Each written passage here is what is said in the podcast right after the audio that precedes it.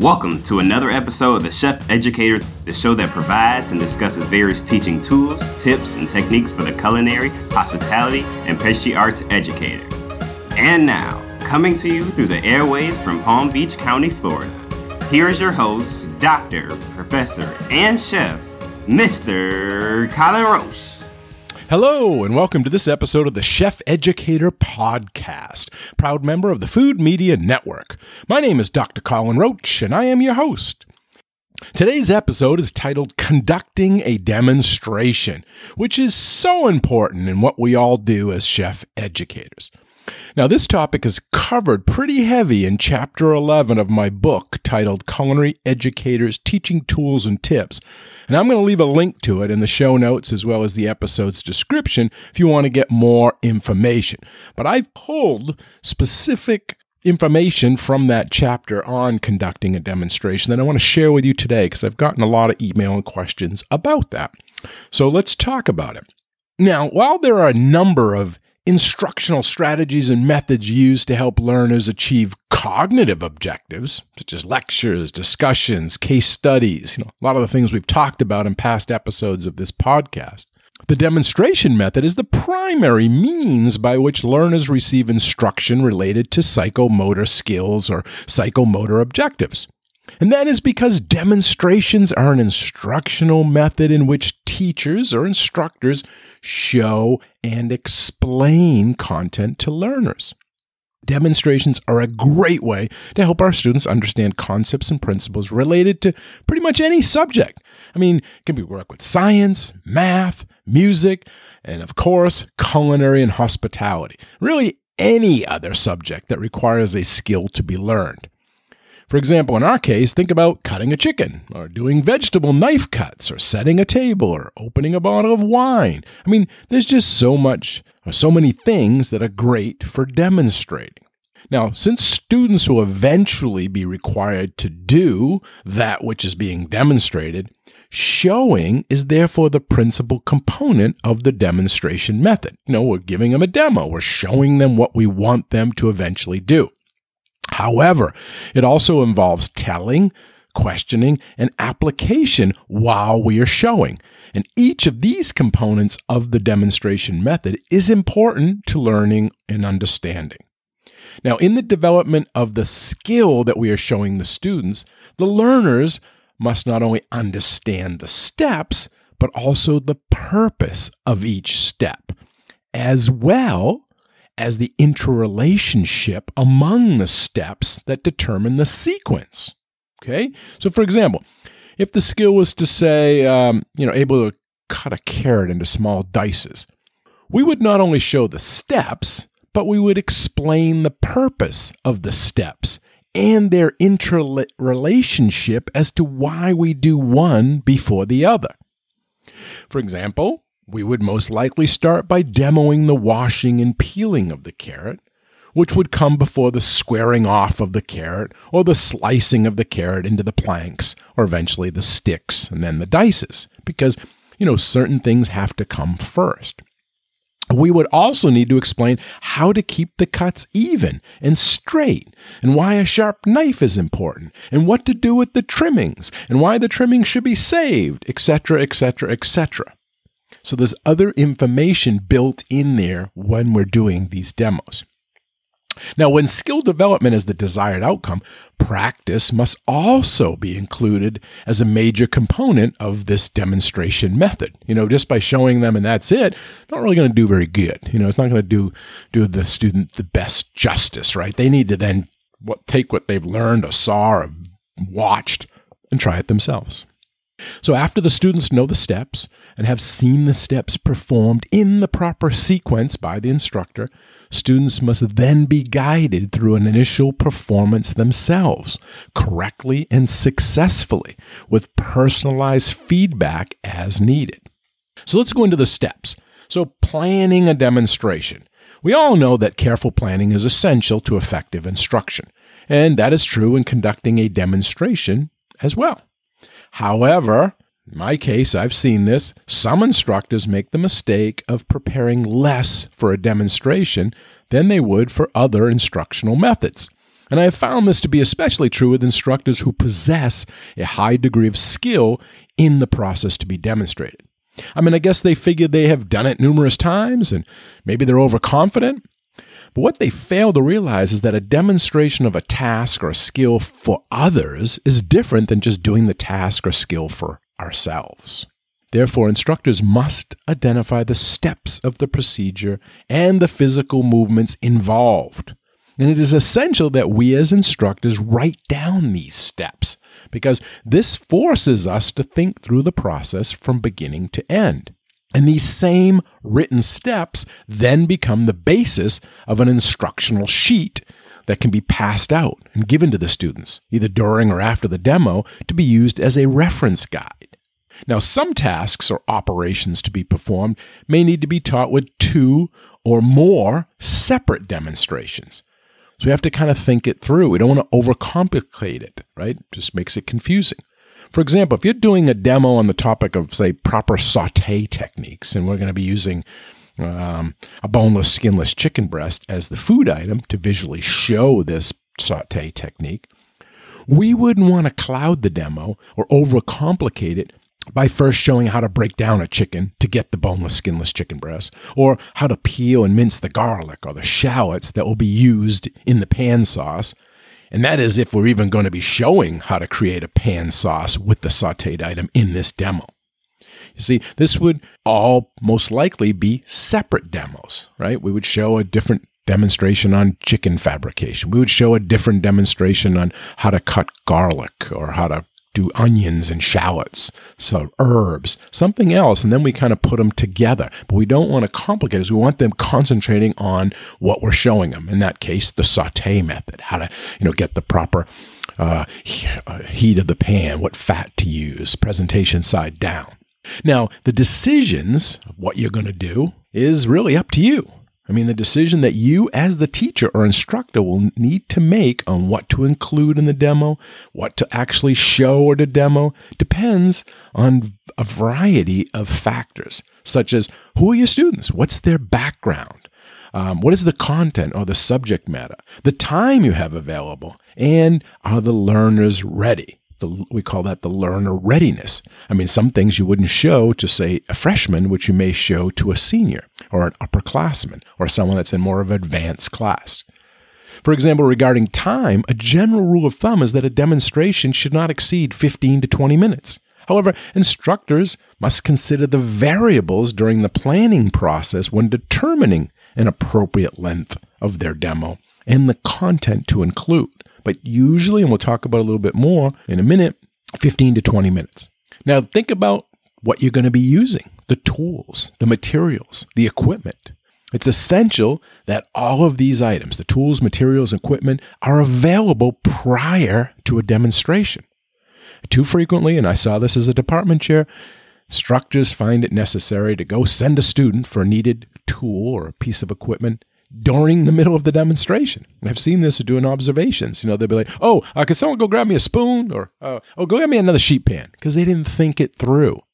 And this often occurs when instructors do not take the time to rehearse the demonstration. They didn't plan. They didn't think it through.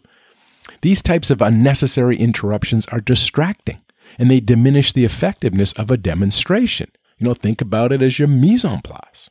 Now, a list of items needed should be part of your written lesson plan. You should have a lesson plan or a lab lesson plan, right? And we talked about this in previous episodes. And on page 138 of my book, Culinary Educators Teaching Tools and Tips, for those that have it, I show a lab lesson plan. It's an example and includes a list of items that an instructor might need for a demo on deep frying. Deep frying is an example I use. So you want to write that out. And a lot of times I write it out. And if I have a chef of the day, you know, one of my students that's chef of the day, I hand that to them. Here, set up my demo. And I give them that list and they know all the ingredients I need, what pans, what equipment, what products.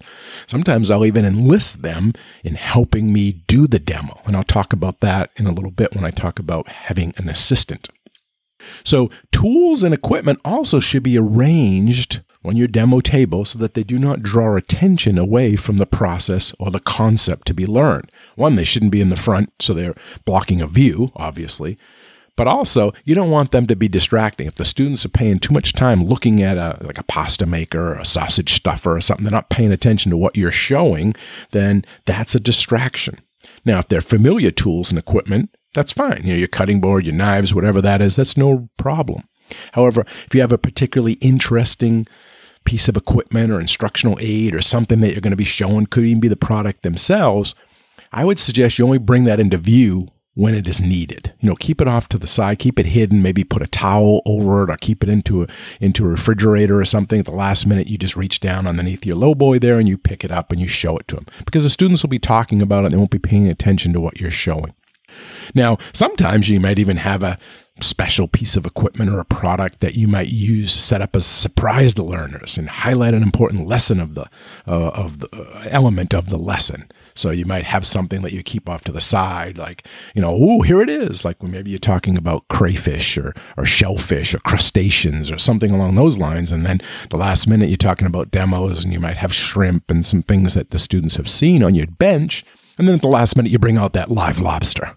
And they're like, whoa. And then you can talk about lobsters and difference between northern lobster, southern lobster, whatever your demo happens to be. But again, it's well planned out.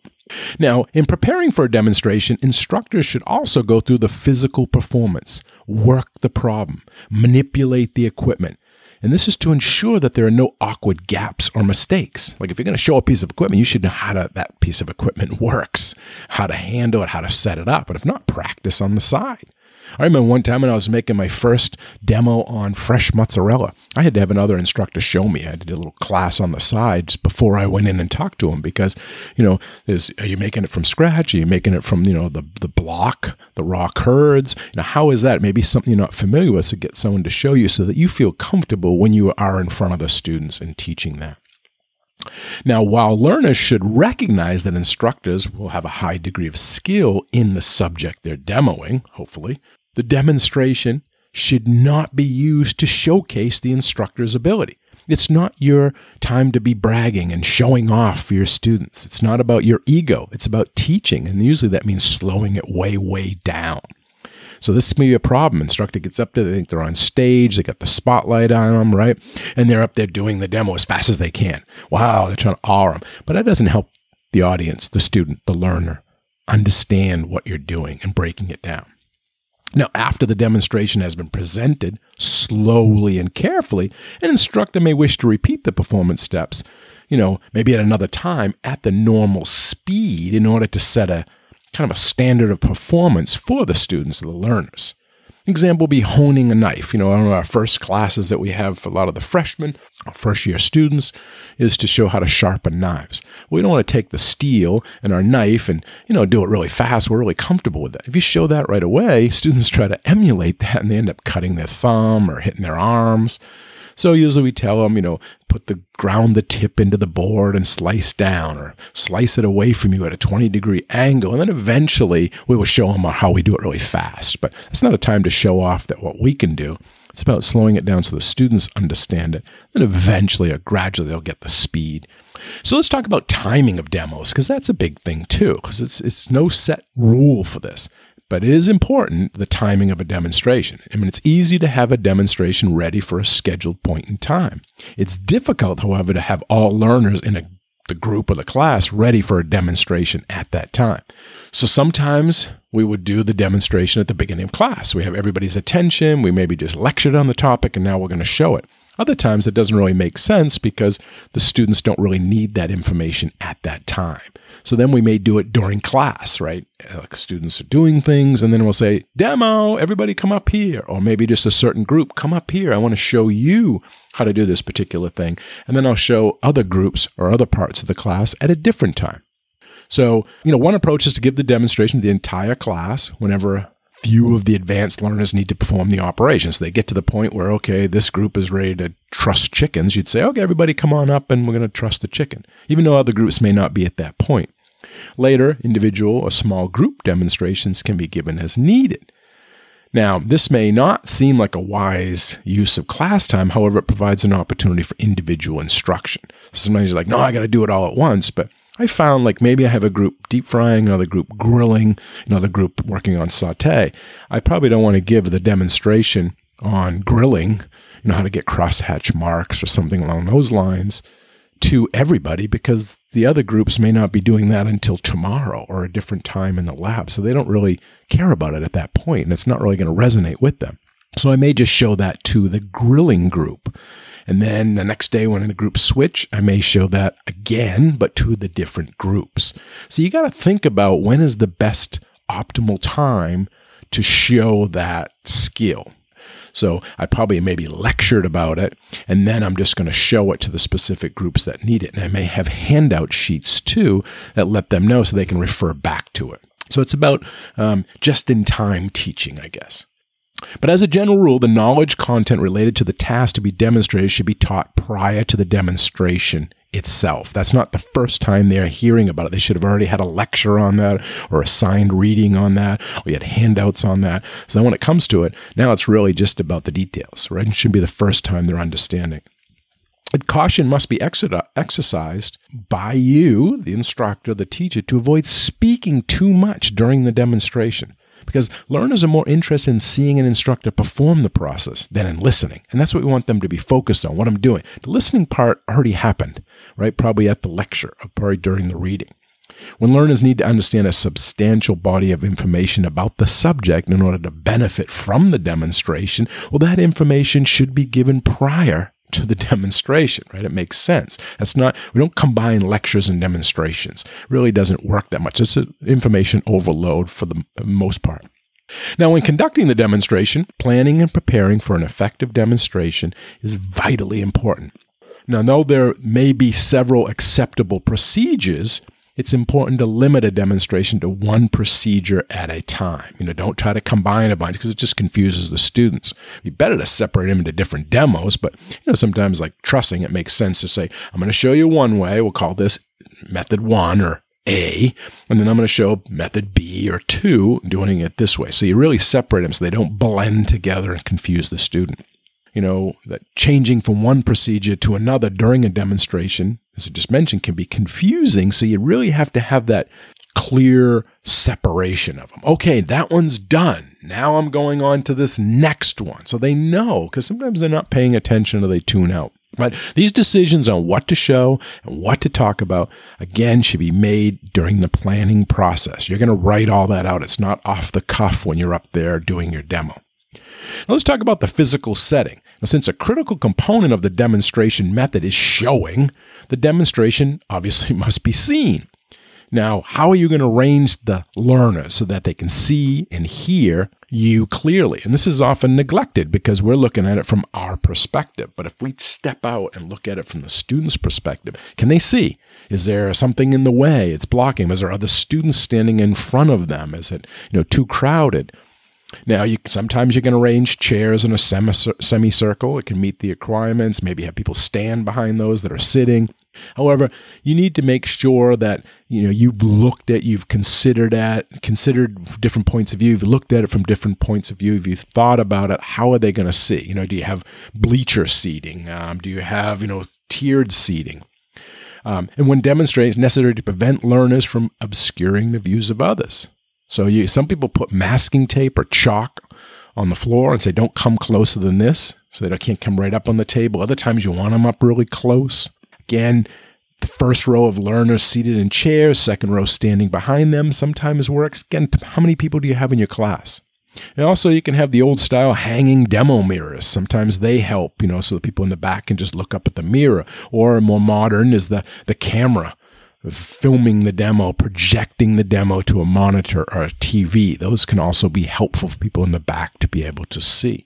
Now, the physical setting in which the demonstration is conducted is of such importance that it warrants special attention during that planning process, as well as attention during the actual demonstration. You know, so not only in advance, but while you're doing it, you can say, Can everybody see? Can everybody hear me? Uh, and look around. See if you see someone that's maybe shorter in the back. Say, Hey, why don't you come more to the front so you can see this? I want you to be able to take a look at this. It's also important to think about other distractions, to keep them to a minimum noises from other classes, from out in the hallway, the refrigeration, you know, the compressors and the reach ins and stuff. They always make noise. So you really have to project your voice.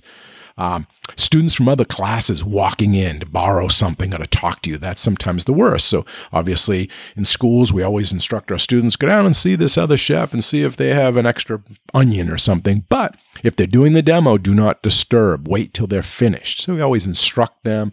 But some instructors put signs on their doors demo in process, do not come in lecturing. You also want to think about comfort factors, temperature and light. Can they see? Is it cool? Is it too hot? You, know, you want to consider those. I mean, we all know if it's too warm, students will fall asleep, right? So we want to think about that as much as we can control it. Now, the central focus of a demonstration is showing each of the steps involved in the procedure being demonstrated. Therefore, it's important that the telling portion of the demonstration be kept to a minimum and carried out in an efficient manner.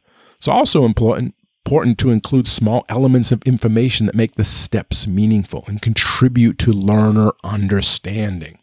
As an example, let's go back to dicing a carrot. I may talk about the importance of grounding the tip of your knife into the cutting board before making a slice in order to help steady the blade and make an even cut.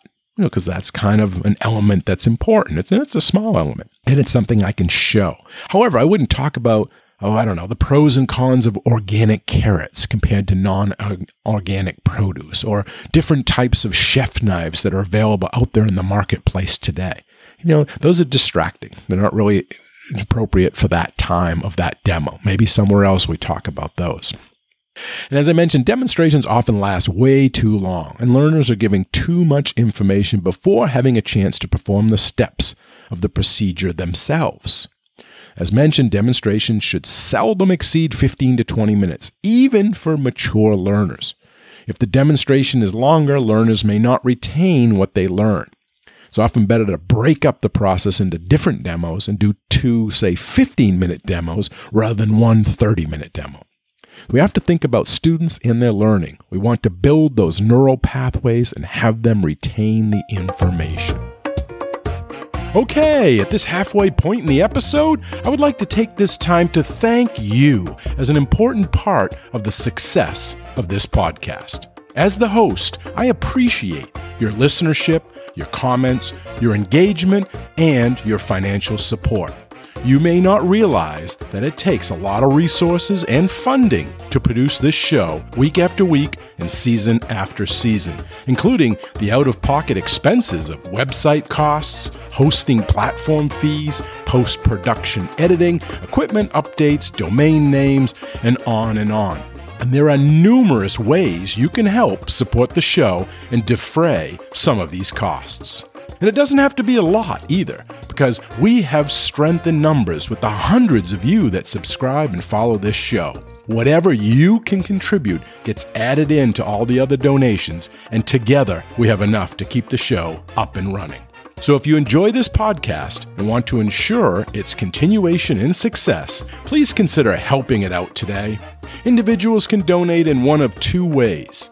The first is through Patreon at www.patreon, that's P-A-T-R-E-O-N, patreon.com slash Dr. Professor Chef. Go to that link and you can find out all of the different ways that you can support the show. And we will be adding more tiers and more benefits over the next couple of weeks.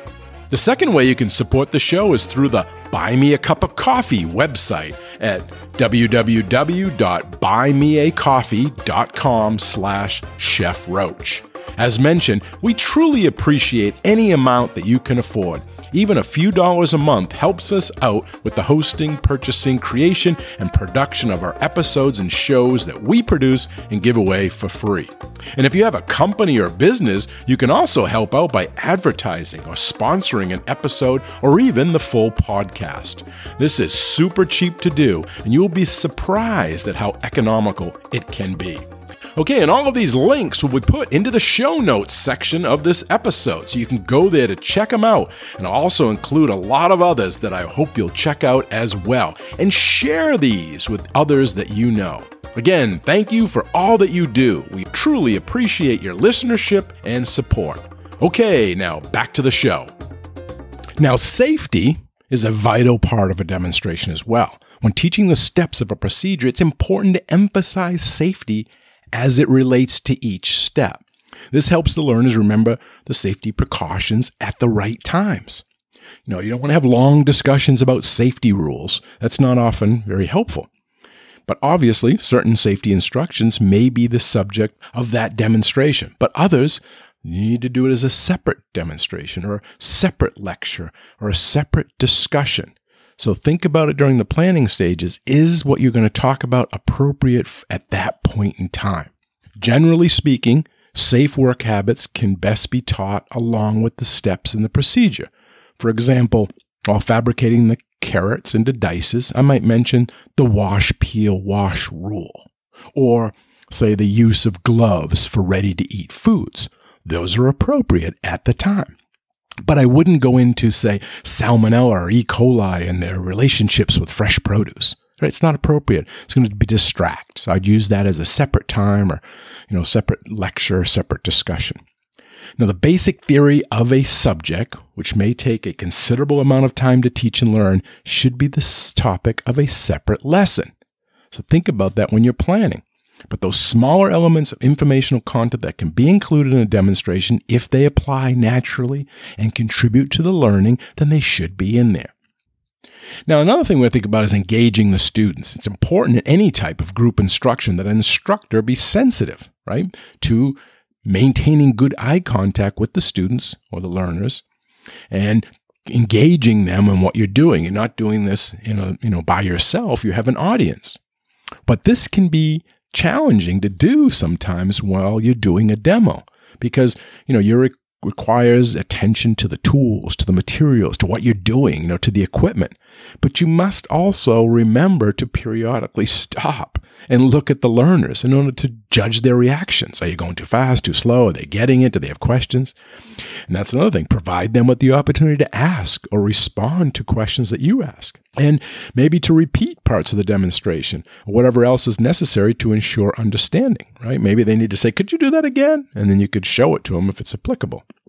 I find that periodic pausing is the best way to accomplish, you know, this engaging with the students and to take time to have eye contact. And it's also a great way to keep me from moving through the demonstration too rapidly. It slows me down because, you know, as chefs, we may have done something a hundred times, thousand times. So it's very easy to us, but we got to put ourselves in the student's point of view or the student's shoes that this is the first time they're seeing this and they're already apprehensive and probably nervous. So you really want to go slow. And it's almost like excruciatingly slow. Like, oh my, I don't know if I can do this this slow, this task, but we have to. We have to show it. We have to stop halfway. We have to talk about it. We have to see if there's questions.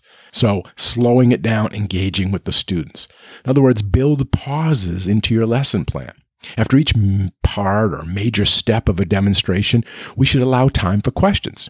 Now, that doesn't mean that the students will ask questions, right? We all know that you know, they're going to refrain from asking questions for lots of reasons, including the fact that they may not even know how to ask the questions they have in mind. You know, they they don't know why they're confused, right? They know they are confused, but they don't know why. Maybe they just need you to slow down a minute so they can process what they just saw and catch up. You know, you're getting too far ahead of them. Maybe they missed a step because they zoned out or they were talking, and that is causing the confusion. Either way, we want to build in pauses and then ask questions and do like formative assessment to make sure everyone is on board and is understanding what we are doing. We don't want to get all the way to the end of the demo and find out that nobody got any of that. They're all confused. Those, then it becomes a waste. Now, students may also hesitate to ask questions because they're afraid of appearing foolish, right, in front of their peers. Happens a lot. So sometimes a stimulating question from you, the instructor, will encourage questions from the learners. For example, regarding the carrots, I might say as I'm cutting carrots, especially if there's a lull in the demo and I'm doing something, I might ask, well, what are the two main reasons we do precision knife cuts? You know, and hopefully it's something we've already talked about in the lecture and it can reinforce that and make someone can bring it up, oh, appearance or even cooking or something like that. And I can get a discussion going on that. So I'm asking questions and I'm getting them to ask, and maybe they don't know. Experience will also help you anticipate some questions that may have been asked um, in the past, right? Because you're going to recognize points in the demo or lesson that may be difficult to understand. And those are the points where questions in the past have been asked. So you're going to know, okay, at this point, they're going to ask this question because it's been asked before, or some version of it. So you're prepared. And if they don't, you could formulate that into a question to ask them back at them. Why am I doing it this way? Why wouldn't I do it this way? The big takeaway here is that we should never assume that a lack of questions from our students means that they don't have any. An effective teacher, which is what we are, we need to ask questions to ensure that the demonstration has been understood as well as to emphasize key points of the procedure. Good questioning techniques not only allow for pauses in the demo, which provides time for the learner to process um, process what they're seeing and formulate responses, but also time to ask questions on key points and safety procedures during the demonstration. Now, sometimes we need some aids, instructional aids, when we are doing something, right? In the classroom, we have them all the time, right? We have whiteboards, we have videos, we have maybe handouts. Well, sometimes they're appropriate in a demo as well.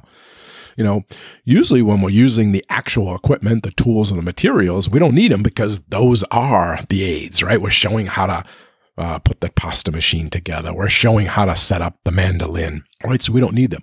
However, there is demonstrations that we're doing that could be made more effective with the combination of not only the using the equipment, but some special instructional aids that may be used to show the relationship of small or hidden parts of the equipment to enlarge small parts to emphasize, you know, incorrect procedures or something like that that we couldn't show, right? We can't show fire, right? Or an oil fire. Maybe we don't want to show that when we're doing saute, but we want to show that, you know, it can get a flash point from oil. So maybe that's where we show a handout or we have a picture of that in the background.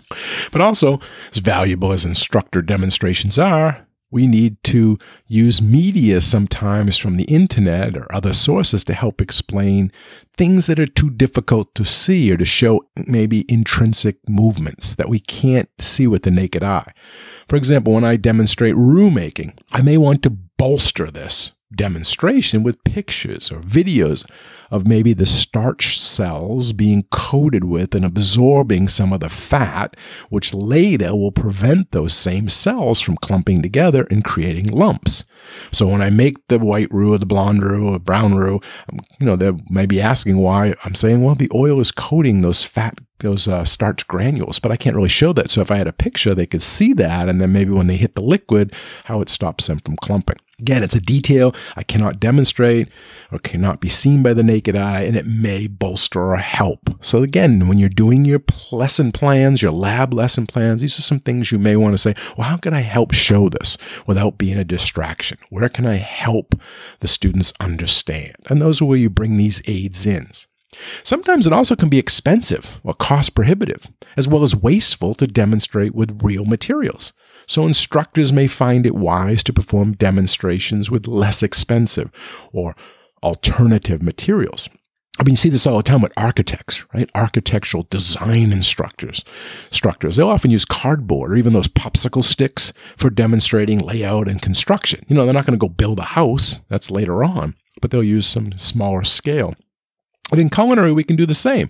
For example, when learning to saute and you know flip food, I often have the students practice with dry, cold beans or rice, dry rice, so that they can get the flipping action or the motion down pat right before they transition to real hot food right? So if they drop it, it spills. They're not having to think about hot and being on top of a stove. They can just stand off and flip those beans. And if they bounce out, they can just pick them up. And we're going to throw them away anyway. It's not very expensive to have those, or maybe I save them and they're only used for this activity. And I keep them in a little bin and they're never for, you know, edible purposes. And then when they get to that, I may transition to food, but I'm probably not going to go right into something very expensive. They're not going to be doing shrimp. Maybe I start out with eggs over easy eggs, right? Again, now they've got a hot food. They have more elements they have to, or factors they have to control. It's a little bit more difficult than the beans or the rice, but at the same time, an egg is pretty much, you know, un, you know pretty uh, inexpensive. And, you know, if they burn it or they drop it, it's not really a big deal. Same thing when you do meats, right? You got to teach trimming and seaming and portioning out meat and learning dexterity and hand eye coordination. Well, you could do that by starting out with, you know, a chuck shoulder or a Boston butt before we move on to more expensive, you know, tenderloins, right? A strip loins, right? So we, we can kind of keep it the same skill still being learned, but it makes it a little bit more expensive or not cost prohibitive. So let's talk about an assistant. Sometimes having an assistant helps. You know, depending on the type of equipment being used in the demonstration and the nature of the subject matter, assistance may be helpful. Maybe you need another instructor or an advanced learner, you know, someone that may be brought in to help with the demonstration. You know, variety could be added to the demonstration that way. They see somebody different. You brought in an outside expert or a guest speaker who is particularly skilled uh, with that part of the lesson. And it helps create desirable atmosphere of the instructors and the learners working together in the past sushi. You know, I've had students that work actually in a sushi restaurant. So when we're doing sushi in class, I'll call them up. They love it. They get a chance to be, you know, center stage and they get to show off their skills. And they're probably better at it than me. They do it every day. So let them do it. Or, you know, sometimes I've even brought in experts from the industry, a sushi chef from a restaurant as a guest speaker, and he's going to do a demo or she's going to do a demo. I also had a German chef one time who grew up making spätzle. So when I'm doing that in my international cuisine class, why not have them come in? He can come in and ask him to be a guest. He gets to, you know, interact with different students than he may happen to have in the past because he was a pastry chef. And he gets to tell stories about making it with his grandmother and growing up with it. Ice carving was another example. I used to always bring in professional ice carvers. I can carve ice, but not anything like a professional. So I would have them come in and do the demos. So the use of a, an assistant or assistants may also make demonstrations more effective when you can't do something. As I mentioned, maybe you don't have the skill or for a physical reason or other reason you can't do it. You don't you don't want to do it. You're unable to do it, right? You don't want to actually do that. So that's a great time to bring someone else in. And then you can step back right? You're free to observe with your students, with the learners from the looking point of view. And you can be like a facilitator. You can talk about, you can comment on what's happening. You point out key factors of the demo, the procedures while the assistant or the guest is demonstrating it. This is a positive thing and should not be seen as anything to do with your ego because you're learning with your students and you're explaining it because you have the expertise. I mean, a common example of this strategy is seen with athletes all the time where the head coach may no longer have the coordination and the stamina to demonstrate a technique, say like a tackling technique for football or a swinging the bat and hitting a, a certain thing the way another students, but they can analyze and highlight them as they're being demonstrated by another athlete or an assistant coach. So this is the same type of role that we would take as instructors. We step back, let someone else do it, but we talk about it while it's happening. Now, I want to talk about following up because it's not just the demo. Uh, that's important, but it's just as important now that the students practice. So, after a demonstration has been carefully planned and conducted, the application step must occur. They need to apply what they've learned, the application of the learning.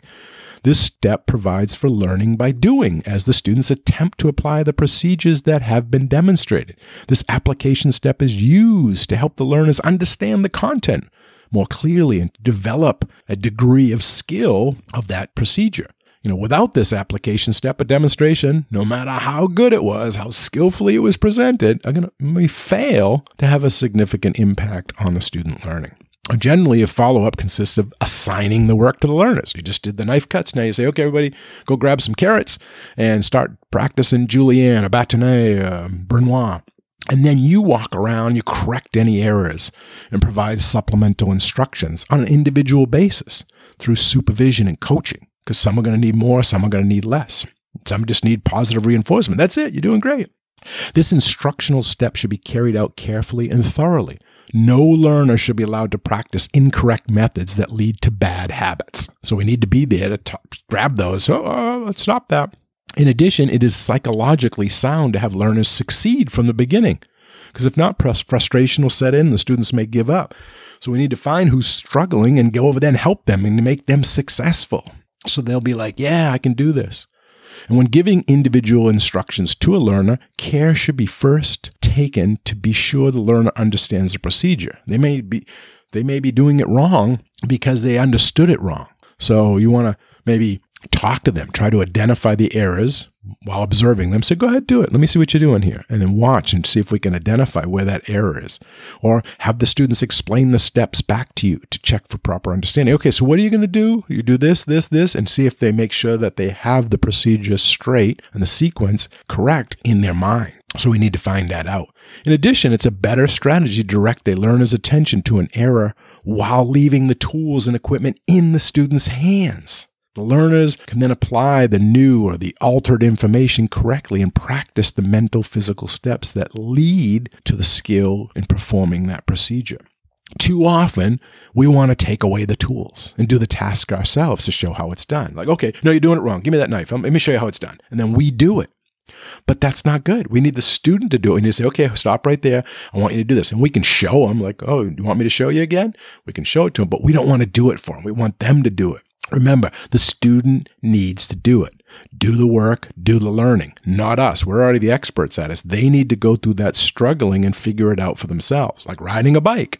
We can't get on the bike and drive it around and show them. We need to keep them on the bike, give them a push, tell them to, you know, adjust whatever they need to do, but keep them at on the task. And though it's important for learners to feel a measure of success early in the learning process, the student must understand and realize that consistent performance at a high level requires first correct procedures and then with a substantial amount of practice. It takes time. Learners must be willing to repeat the performance numerous times to make that mental physical association that is so essential to achieving a high level of skill. Now, practice, I understand, during lab times is often not enough. And one thing that's worked for my students in the past is to offer open labs that are available for students who want additional practice and is a great idea to you could implement if possible. I call it tutoring in the labs. We have tutoring for academics, let's have it for tutoring for the skills. Say for knife cuts. It's great. You know, just pick up a 50 pound bag of carrots, an extra hour or two, have an open lab, let them know the days and times I'm available. If you want to come in, and get additional instruction and they can work on the skills themselves. You could do this for sauce making, you can do this for, you know, whatever they need to learn. You could have that set up them so they can have it. So in summary, demonstration is the major teaching method used when objectives require the development of a high degree of motor skill. And as teachers, we should keep the following key points in mind when planning demonstrations to facilitate this skill development. One, learners must know the steps of the procedures to be followed in the necessary physical motions to perform. Two, students should understand the purpose of each step and the relationship among steps that determine the sequence. Three, learners should be guided through an initial performance correctly and successfully. This is the follow up. And lastly, students must practice the steps until the mental physical connection becomes automatic. It's important to remember that doing something skillfully means doing something in an efficient and effective manner.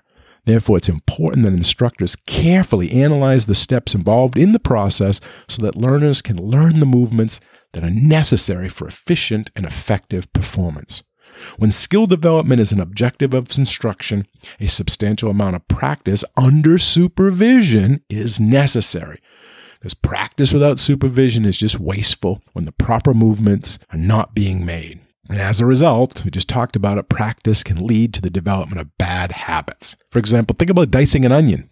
We teach them the correct way, but it's a little bit hard. They'd rather just chop it all up. Well, it comes out with all different size pieces. It makes them cry. It cuts up the, the onion the incorrect way. So it's good to have that proper procedure shown first and then give them time to practice it correctly. So it becomes ingrained and it becomes what they normally would go to. Lastly, many instructors discover that the demonstration method is one of the most rewarding types of instruction. And that's because of the feeling of satisfaction that we get when the students of ours demonstrate through their performance what they have learned during that application step. And that's direct proof that the instruction we've given has been effective and that the students or the learners have profited from the process that we provided to them. Okay, that's all the time we have for this episode of The Chef Educator. Till we meet again, keep learning, keep teaching, and keep cooking. Thanks for listening. Bye bye.